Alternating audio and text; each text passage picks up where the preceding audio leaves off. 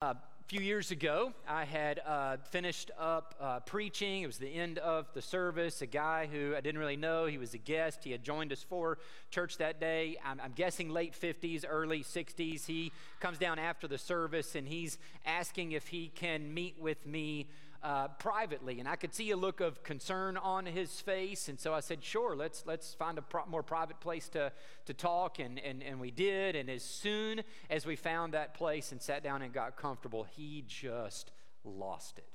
I mean, just broke down and started to weep uncontrollably. I had no idea who he was, no idea what was going on. Finally, he was able to kind of collect himself a little bit, and then he just began to share with me a lot of the problems and a lot of the struggles that he was going through in his life. His marriage was falling apart, he was having issues with his um, adult children and their relationship, and there was struggle and there was strain. He was having a hard time holding down a job and was in a lot of debt. And uh, then, uh, because he was dealing with all of these things, they were just so hard, and, and, and the emotional toll that he was even taking on him, he unfortunately turned to alcohol and he was trying to medicate the pain and the emotions associated with everything that was going on in his life. And a few drinks turned into a few more, and a few more turned into a few more. And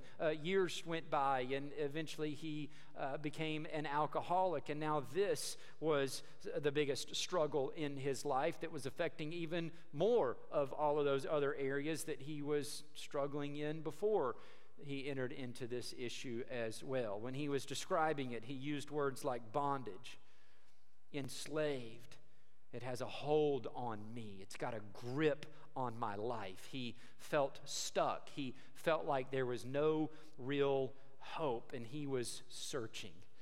Oh, he was searching for answers, and you could tell that he was hoping, he was really hoping that maybe, just maybe, Jesus had something to offer him in the situation that he was in. And, and I don't know, there may be some of you who are here today or you're watching online today and you know that struggle. You're searching in the same ways. You know what it's like to feel uh, bondage, to be enslaved, whether it's uh, something similar to the problems that I just described that he was going through or something different. You know the feeling. You know what it's like to be enslaved to alcohol or to food. Maybe you know what it's like to be a slave to pornography or a slave to work, a slave to performance or achievement. You know what it's like to be a slave to fear or condemnation. You know what it's like to be in bondage to depression or loneliness or even to be a slave to social media or video games or even your phone. And if that's you, I don't have to tell you how hard life can be. You know the pain, you know the struggle, you know the hopelessness. And maybe that's why you're here or why you're watching online today, too, because you are searching for answers. And maybe you too are hoping that Jesus has something to offer you. But what about those of us who are here today and we know Jesus and we say, but I know Jesus and I'm struggling with much of those same things that you just described these other people struggling with? What about me?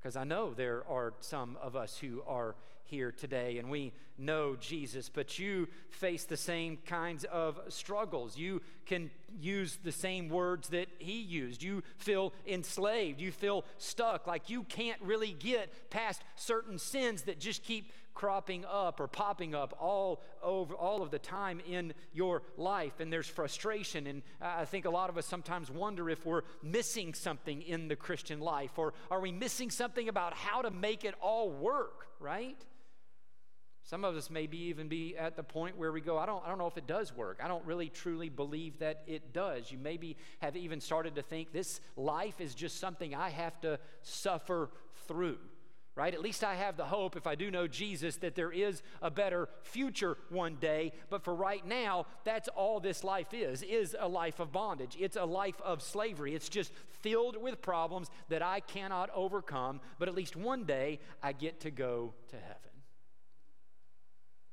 Well, if that's you this morning, I want you to hear me very clearly that it does not have to be that way. Because the full message of the gospel is that it is not just some future promise of a better life, but that it has present implications for things in our lives that can have such a grip or a hold on them. And it's really not just my opinion, it's the truth. It's communicated to us in God's Word, and it's found all over the place throughout God's Word. But one of the places it is most clearly seen is in the book of Romans, especially within chapters 5 through 8 of Romans. And so, while I would love to unpack all of Romans with you, for us to do the entire book of Romans may take us possibly an entire year because there's so much in it. What we are going to do today is begin to focus in and dial in on chapters 5 through 8. And we'll go verse by verse through those particular chapters the rest of this summer. But let me just give you a glimpse of what is to come. Romans chapter 6, Paul says that Christians are those who have died to sin and are alive to Christ. He says later on in that chapter that sin is no longer your master.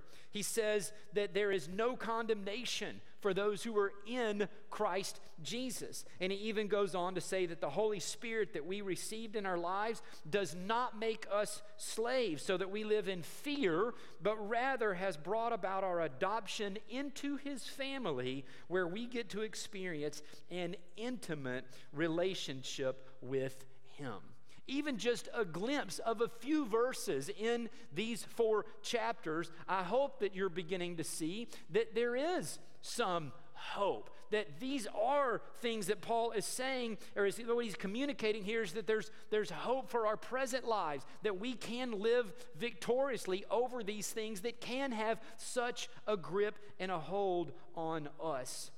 And my hope I mean, my hope is that by the end of this, or as we begin to go through it, you'll start to experience the freedom from the slavery and the bondage of the things in this world, and that you'll begin to walk in victory over these things that you can't seem to get past right now, and that you will really begin to experience the abundant life that Christ came to actually give you. Now, before we dive into specifically chapter 5 and start working verse by verse, it's important that we know the context. We're jumping into the middle of a letter that Paul was writing to a particular church at a particular time. The Holy Spirit was inspiring him to write what he was writing. There's certainly things that what Paul is writing to this church apply to us today, but in order to really understand what Paul is saying in 5 through 8, we have to know what Paul says first. I mean, quite honestly, the very first word of chapter 5 that we're going to dive into is therefore.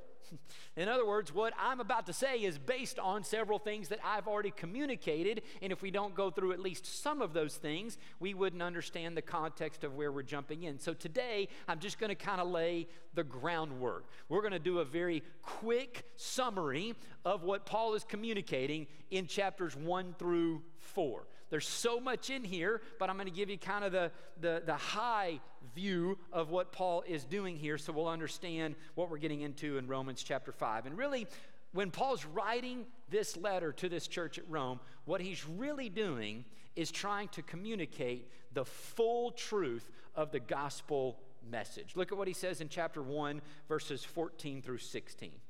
He says, I am obligated both to Greeks and non Greeks, both to the wise and the foolish.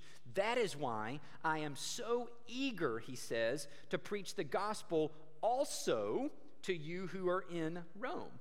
Paul says, For I am not ashamed of the gospel because it is the power of God that brings salvation to everyone who believes. Paul says, I am so eager to also share the gospel with you. In other words, I haven't shared it with you yet. That's why Paul is so eager to share the gospel with this church. The church at Rome was a church that the Apostle Paul did not plant. Paul planted many churches and he wrote many letters to them that we have in the New Testament of our Bibles, but the church at Rome was not established by Paul. He didn't know these people and they didn't know him.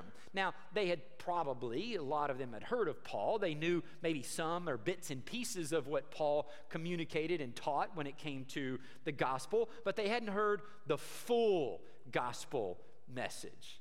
And so, a lot of what Paul is doing here and what follows is Paul's doctrinal statement on the gospel. This is the most extensive teaching um, of the gospel that we have from Paul. Um, after the first service, a guy that was in there came up knowing that we were going through this and handed me uh, this book and said, Hey, if you want to uh, read it, this is John Stott's commentary on, um, on, on chapters 5 through, through 8. And so, in between the services, I opened it up and just read the, the introduction. Listen to, what, listen to what he says right here.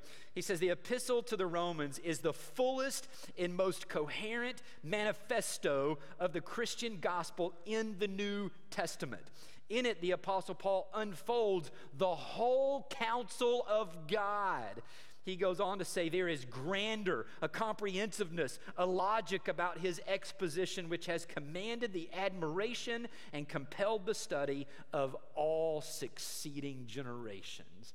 And you'll find many academic scholars and pastors and preachers who have said uh, uh, much of the same kinds of things about this letter that Paul wrote to the Romans.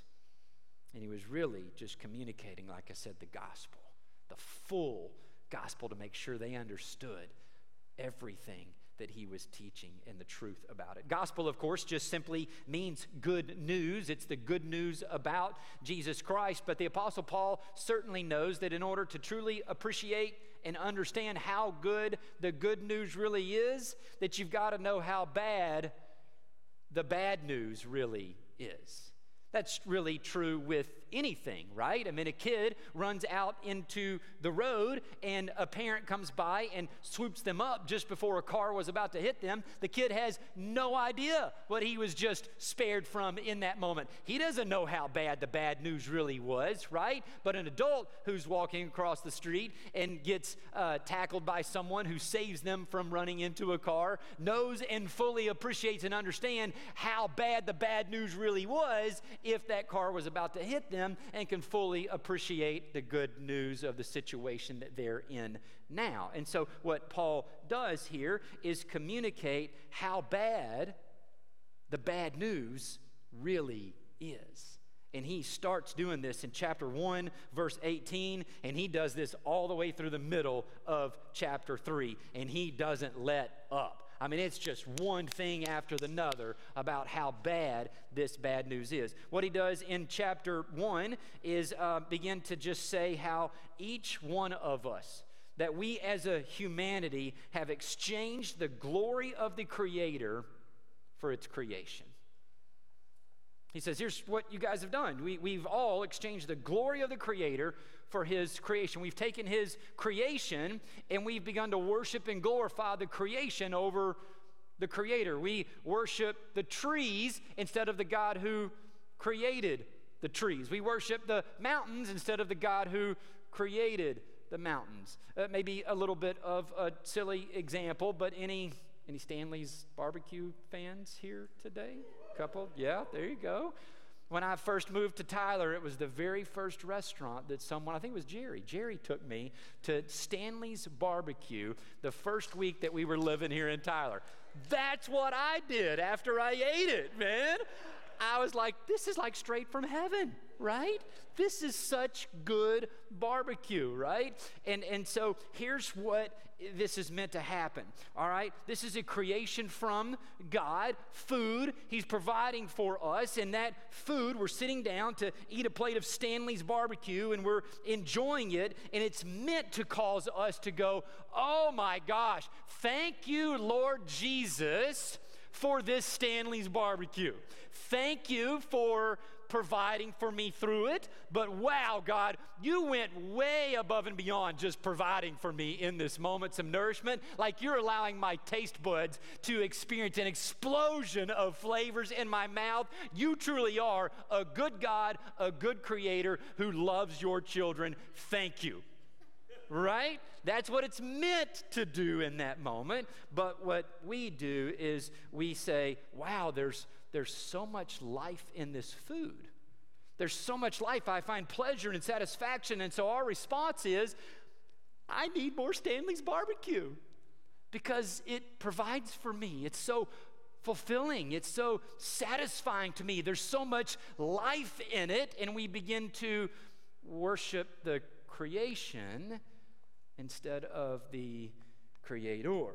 Maybe a silly example, but again, we do this with all kinds of things. We do it with money and entertainment and uh, technology and physical intimacy. We exchange the creator, the glory of the creator, for the creation. We, we worship uh, the temporary satisfaction that it can bring us instead of the ultimate satisfaction that the creator can bring us. And in doing so, Paul, after com- he communicates this, then in verses 29 through 31, he says, As a result of that, we have all become gossips, slanderers, and God haters. We are all people, he said, who are full of greed. We're all full of deceit. We're all full of envy. We're all full of strife. We're all full of arrogance. We're all full of wickedness. And we're all full of evil.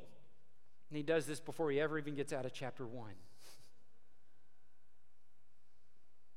He's trying to paint the picture of how bad the bad news really is.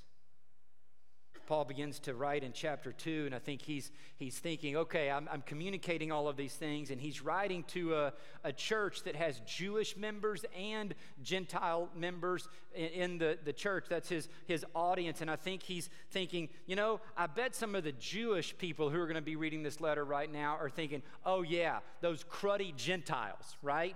He's describing those, those Gentiles who are gossips and slanderers and God haters and full of evil and, and wickedness. And, and Paul wants to make sure that just in case they think that they're, this doesn't apply to them, right? That because they're trying to follow the law and they may view themselves as being a little bit more moral than most people, that they're good citizens and good people, that they really were in the same boat as everyone that he was describing in chapter 1. And so he just gets after them all of chapter 2, making sure, hey, you guys who think this, no, no, no, that still applies to you. You're in the same situation. You also are full of greed, deceit, envy, strife, arrogance, wickedness, and evil as well. And he says, just in case you think that trying to obey the law is going to get you out of the situation that you're in, it's not going to work.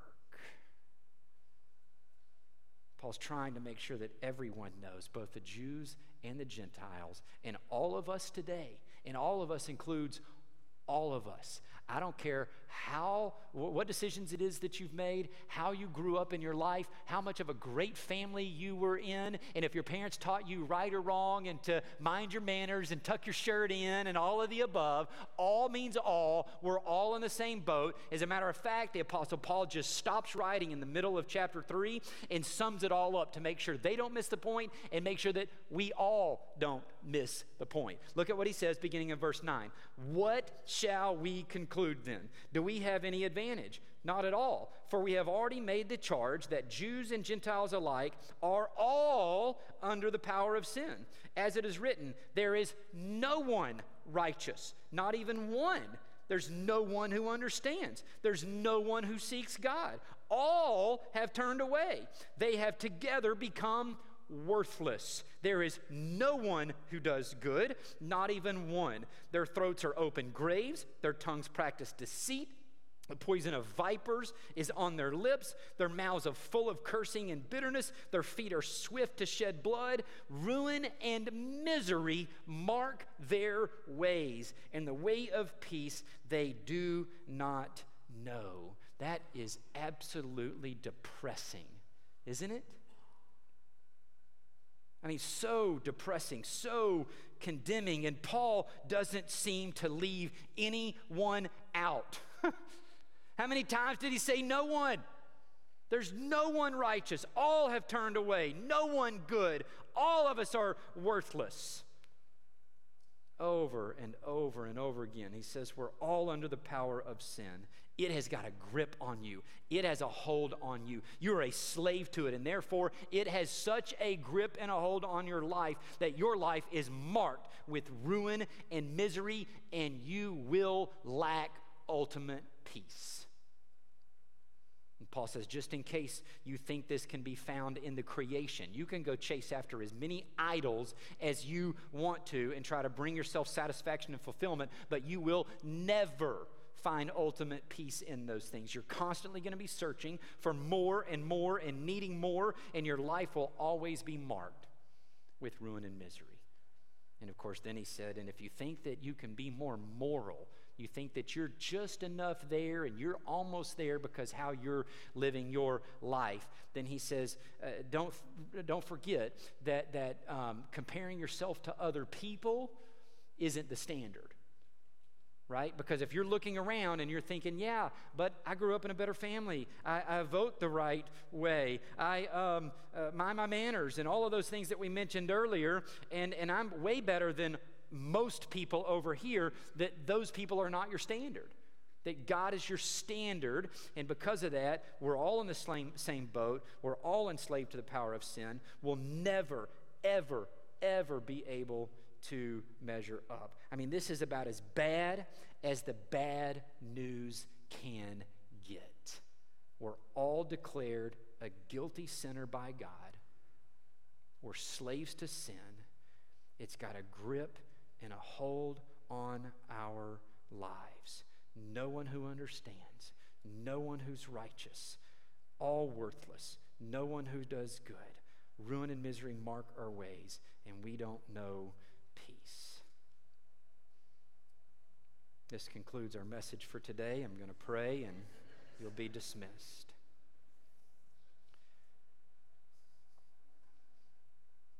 What, what if that was the end of the story? I mean, he's painting reality. This is the situation that we all find ourselves in. You can think that you're a pretty good person. You can try to convince yourself that you're better than most, or you're at least better than some. Paul says, Do you really understand who you are? Do you really understand the situation that you are in? I mean, you think about the Grand Canyon, you're on one side of the Grand Canyon, and God is on the far other. That's how far away you are from. You're not right there and just need a little bit of help to get over the hump. We're all in that boat. But thank goodness, Paul doesn't stop with the bad news. But again, in order to truly appreciate how good the good news is, you've got to know how bad the bad news is. So he gets into the good news. Look at verse 41 or 21. He says, "But now, apart from the law, the righteousness of God has been made known, to which the law and the prophets testify. This righteousness is given through faith in Christ Jesus to all who believe. There is no difference between Jew and Gentile, for all have sinned and fall short of the glory of God, and all are justified freely by his grace through the redemption that came by Christ Jesus. Paul says, all are justified freely. But, but what does that mean exactly, right? I mean, what does it mean to be justified? What does the word justification mean? Well, it's related to the word that um, was translated righteousness. What it ultimately means to be justified is to be made right, to be made right with God. If you are justified, then that means you who once were a guilty sinner before God have now been declared and made innocent and righteous. This is what it means to be justified. Of course, the question is how's that possible? How can somebody make you right? Or how can I be made right? And I mean, he gave us the answer. He said we're justified freely, number one, by his grace. And that grace is provided, number two, through the redemption that came by Jesus Christ. First of all, it's a gift. There's absolutely nothing Paul is saying that you can do to earn it. All right, you can't do enough good things to make sure that you're there, and so don't think that you can you can uh, earn this justification. It has to be something that comes from God and a gift that He gives you, and that gift is provided only, He says, through the redemption that came by Jesus Christ. Redemption means to liberate by paying a price. To liberate, to free by paying a price. There were many in Paul's day who were slaves, they were owned by other people, they were simply property. They were uh, they had to do what it is that they were told. They couldn't earn their freedom. They were just enslaved and had to do what their master communicated and told them to do. But Paul communicates in different places that, you know, a ransom could be paid in order to free someone who was a slave. And so a slave could find themselves in that situation with nothing that they could do, and someone could pay a certain amount of money to pay a price to free them. They would then be set free from the situation that they were in and begin to walk in freedom. Paul's saying that Jesus paid the price that you owed to be set free from the slavery of sin, from being a guilty sinner before the Lord. And of course, the price that he paid was death. He communicates that in the very next verse, verse 25. It says, God presented Christ as a sacrifice of atonement through the shedding of his blood to be received by faith. The price that had to be paid was death. Jesus loves you and cares about you and wanted to be in a relationship with you so bad that he was willing to pay that price that was necessary so that you could be forgiven, so that you could be set free from the slavery that you were in to sin. And of course, here at the end of 25 and verse 22, that's applied to each one of us through faith. That's the way we receive the gift that He's offering to each one of us. We put our faith in His finished work. And as soon as we do, Paul's saying you're justified. You're declared innocent and you are made right with God. Now, that is some really good news. Paul communicates how bad the bad news really is, and what he's beginning to show us is how good the good news really is, especially, again, when we're reminded of the bad news, how rotten to the core we were at one point in time. And this is what Paul is driving home and unpacking in, in uh, Romans is this full gospel, the true gospel, and what it really is that through faith, all people, not some people, all people can be justified freely before God. And so he communicates this in the first three chapters. He turns the corner and gets into chapter four, and he just drives that home even more through the example of Abraham. He's saying righteousness is available to you. And again, don't miss this, it's through faith. And he goes back to the Old Testament, he goes to Abraham and says, Abraham's righteousness was credited to him through the faith and the trust that he had in God. And so he's just trying to drive this home. Don't think it's through anything you're doing, don't think it's through the, the law or being more moral or any of these other things. It's all grace, it's all through faith, and even uses the example of Abraham and how he was promised to become a father of many nations, right? And that Jesus was the fulfillment of that. The full gospel is that when you put your faith and trust in Jesus, that this is the fulfillment of that promise. He's building a family of God, a multi ethnic family that all people can be a part of. You and I when we put our faith and trust in Jesus, are rescued by a ransom that he has paid. We're given freedom from the bondage and the slavery that we were in, and we're even given a family to belong to. This is good news. It's really good news. And this is what Paul is communicating in the first four chapters. He's laid the groundwork for justification by faith or through faith. And now, as he gets into chapter 5, he's going to say, look at what he says here. Therefore, since we have been justified through faith, right? So, what do you think he's about to do next? He's, he's saying, since I've laid the groundwork and now you see that we're justified through faith, let me communicate to you all of the benefits of being justified. Here's the results of something, of someone that's been justified. And he's going to show us, I mean, how good the good news really is. What is now true of you and what is true of me because of who we now are in Christ. And so I, I can't wait to dive into this next week and begin to go verse by verse all the way through 5 through 8 with you. It's going to be awesome. You're going to see some things in there. Some of it you're going to be familiar with. Others you're going to go, well, I thought this meant that, but now, oh, I don't see how this could, yeah. And you're going to have your eyes open to new things, and you're going to maybe, hopefully, as you begin to see that, begin to experience some freedom and some bondage from some of those things that have such a grip on your lives. But today, ultimately, there are things that we saw before we get too far ahead and look forward to next week that apply to us today. There are things that we've seen that ultimately demand a response from each one of us. Because what Paul really did in these first four chapters was communicate again um, the reality of who we really are. That, that really, uh, he's communicating who we are uh, uh, either apart from Christ or who we are if we're in Christ. Did you know there's really only two kinds of people that are walking around the planet?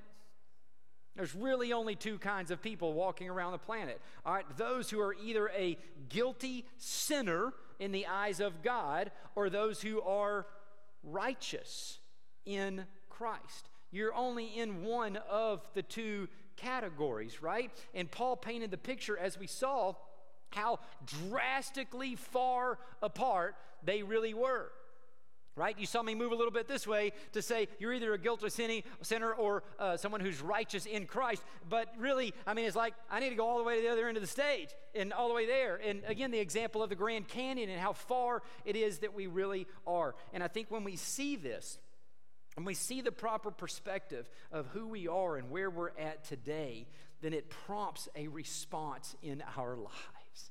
It has to. For those of you who are here today or you're watching online and you've never trusted Jesus as your Lord and Savior, if you're seeing the truth of this, the light bulb moment is going off for you, then you've seen that sin has a grip and a hold on your life. You've seen that there's no one righteous, not even one. You've, you've seen that you're a guilty sinner before God. You've seen that there's nothing that you can do in and of yourself. And as you begin to see that, the only response that you could have in that moment is to fall on your knees and declare, I am a sinner in need of your grace. And the good news is, as you declare that and you put your faith and trust in Him, you can receive that grace. You can receive that forgiveness. You can leave here being justified before God today.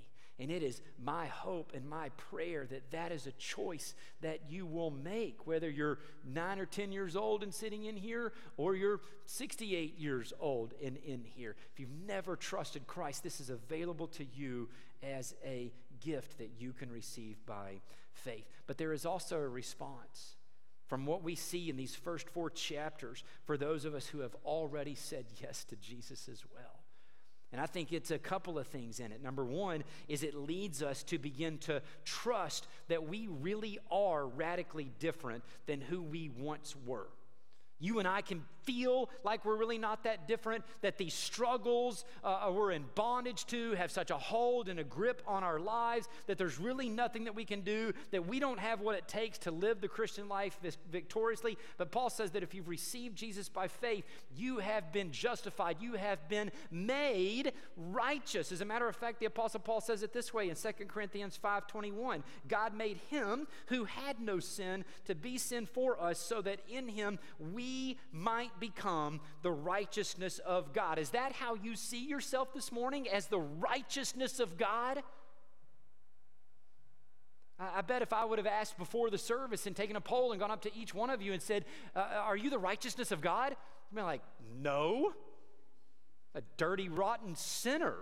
I fail all of the time, but God's word right there says the truth is is that if you're in him, regardless of your behavior and what it is that's come out of your mouth this morning or yesterday or this week or over the last year, you are the righteousness of God. That's who you are.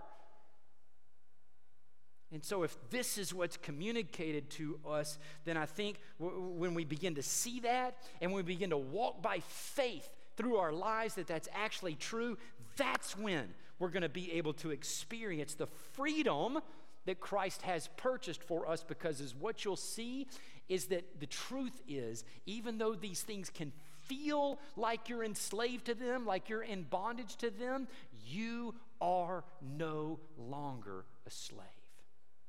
You're not. And what we're going to see is that as you begin to walk by faith that that's true and you see the truth of that, then you'll actually begin to experience the victory over those things that feel like they have so much of a hold on you. The second thing I think this uh, uh the way this leads us to respond is just a greater appreciation and love for who God is and what he's done in the situation that we were in to move us to the situation that we're in now, right? I mean, when you really begin to see how bad the bad news is, because I really feel like a decent amount of us, we don't go that far in our minds. We're constantly trying to convince ourselves that we're really not that bad of a person, right? And again, we think, well, I grew up in a church home. Again, I, I, I, did all the right things. I went to a Christian school. I learned how to say yes, ma'am, and no, ma'am, and all of those things. And we, we, we categorize where we're at with a lot of that stuff. When Paul says, no one's righteous, no one's good, everyone's vile, we're all evil, we're all wicked. When you begin to see that, and now you see how far God brought you from one side of the chasm to the other and bridged that gap to make you righteous in Christ. He will use that to grow your appreciation for the depth of the gospel, how good the good news really is in your life, and the love that you'll begin to have for Him. Because if you think that you've just been forgiven a little, God's just kind of gotten you over the hump, then you're going to love little. But if you understand how much you've really been forgiven, you're going to start to love a lot. So, this is the response that it demands of those of us who are in Christ as well. Let's pray.